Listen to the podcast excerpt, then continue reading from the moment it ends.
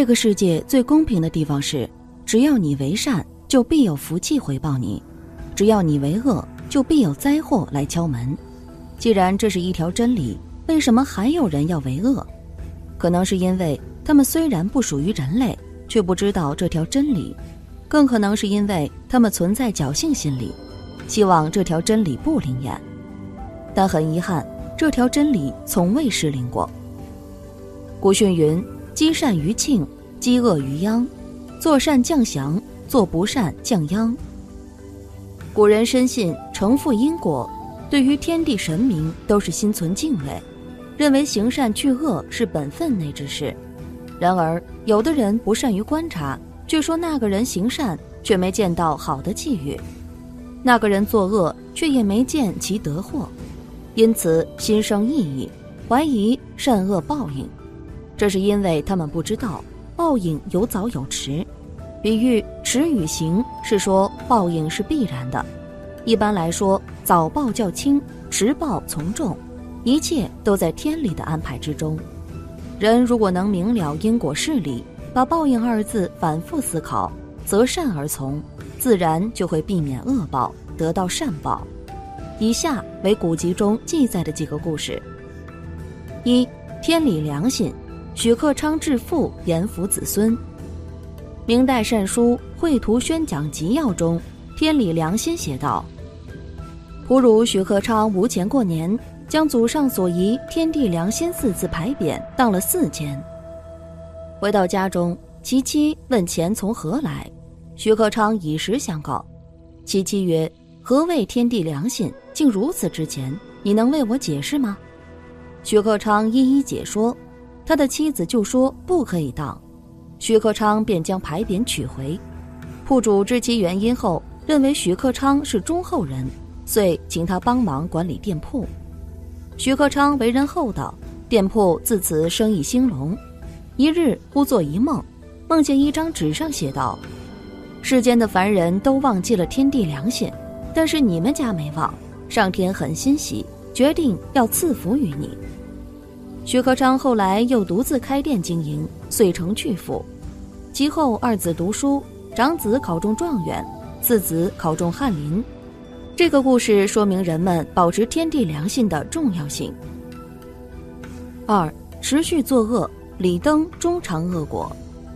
据《太上感应篇例证》记载，明代的李登十八岁时就考中了解元，后来五十岁了还不及第。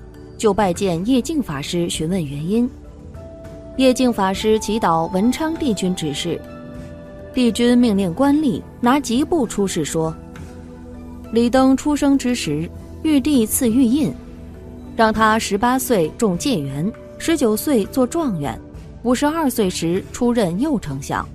而他中解元后，私下调戏邻家女儿，事情虽未得手，他反而将邻女之父告下狱。因为这个原因，功名推迟十年，并降二甲。后来又因侵占他哥哥的乌鸡打官司，因此功名又推迟十年，降三甲。后来又在长安旅店中欺负一位良家妇女，又推迟十年。而今又为恶多端，不知悔改，官禄全被削去，死期将至。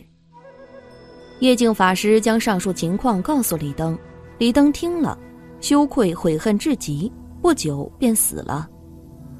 李登可谓是个反复为自己制造枷锁的人。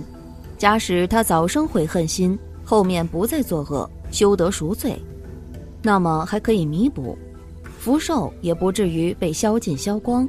实在是执迷不悟，和深深辜负天地的恩泽呀。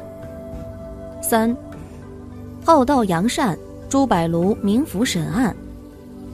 明末清初，著名理学家、教育家朱柏庐一生好道扬善，立品端方，生平不欺一人，不骗人。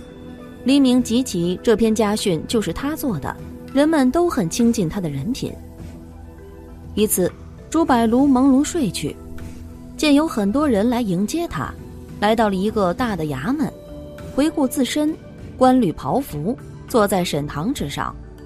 这时。看到原来认识的一位乡人，知他原来曾敬奉神明，礼诵过经文，然而后来弃善从恶，造业很多，又无善事可补，按明律注定转世投入狗胎，变为畜类。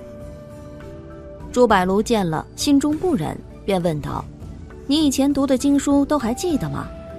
要他记得，便是本心不坏，或可挽回。”那人答道：“都不记得了。”又手写一道字与他看，道：“你还认得这个字吗？”答道：“不认得。”又道：“你持诵的经典难道也忘记了？”答道：“不知。”只得叫左右把张狗皮披在他身上。只见那人向地一滚，已变成了狗形，摇头摆尾而去。醒来，心下凄然。一到天明，即叫人去某家去打听，回说其人已于半夜疾病而死，为之唏嘘不已。朱百庐本不欲说这事，之所以说，是想要给周围人提个醒，以免堕入轮回畜生道。又一天早晨，朱百庐连说某人可怜。也是原来认识的人，他的学生问道：“某人现在某处做官，闻他地方上遭遇旱年，赚了若干大元宝，正是得意时候。你为何说他可怜呢？”朱百庐道：“正为这件事上，不久就有灭门之灾了。”学生问道：“为什么会这样呢？”朱百庐道：“你想，百姓遭了凶悍，流离困苦，朝廷令发米赈济。”那地方官实心奉行，一家数口多领一斗二斗的米，就多延了三五日的命，便可不致饿死了。今乃昧心昧急，只顾一身，该给两口米，克落了一口；该给一担粒的，克扣他五斗。设场施粥，逼迫大户捐米捐银，粥中或入冷水石灰，又限定一人一碗，还有到迟了吃不着的，白白的赶来忍饿。倒弄得死者无数，官府漠不关心，只愿死者多，食者少，便可多落几担米，多赚几万银子。这罪孽哪能不重？昨孟成道一宗案卷，明官叫我判定画押，上奏天曹。我细阅卷宗，乃是亲盗镇米的官吏罪案，罪之轻重，轻者暴死，重者灭门，贬入地狱中，转世为牛马。为权使，金某之罪正犯极重一条，亲友帮办的，罪罚也不可减免，不久就要遭报应了。所以我深深叹息呀。地府有副对联，上联云：“阳间三世，伤天害理皆由你。”下联云：“阴曹地府，古往今来放过谁？”横批是：“你可来了。”冥界的报应是人自己做的。命数好的人遵循天理，命数不好的人，尤其不可再伤天理也。你们日后倘得出仕做官，总要爱民之心，切勿假公济私，恐怕某人的一家就有凶险的灾祸到了。果然，隔了月余，传信来说某人和家染了风寒，父子四五口不上数日相继而亡。学生开始感叹朱百庐的话果然一毫不差，可见我们平常三业的行为、起心动念、言语、行为，点点滴滴都落入因果。我们以为没人知道，哪晓得无形中已经被神灵监控，犹如探头录像，记录在案，无法抵赖。真可谓阴间生死簿，善恶全记录。居心之邪正，莫说无人知。鬼神皆清楚。太上曰：“祸福无门，为人自照；善恶之报，如影随形。”所以道教常说：业力不可思议，成负不可思议，心力不可思议，法界不可思议。头上三尺有神明，天网恢恢，疏而不漏。劝君诸善奉行，诸恶莫作，千万不可掩耳盗铃，自欺欺人。天道成负。分明定不差，古今种豆岂生麻？善恶有报是真理，而当今却逆天叛道，破坏传统信仰、道德和人们的正信，更不尊重生命，鼓吹无神、无道、无前生、无后世，制造了无数人间悲剧，把人们拖向一条不归路，为天理所不容。回归天理、道德、良知，个人和社会才会有光明美好的未来，这才是明智者的选择。战战青天不可欺，未曾举义以先知。善恶到头终有报，只争来早与来迟。善恶之报如影随形，天网恢恢，疏而不漏。因果报应自古至今，无有一人能够不受果报。就算是佛陀在圆满佛果之后，依然需要受到恶因的果报。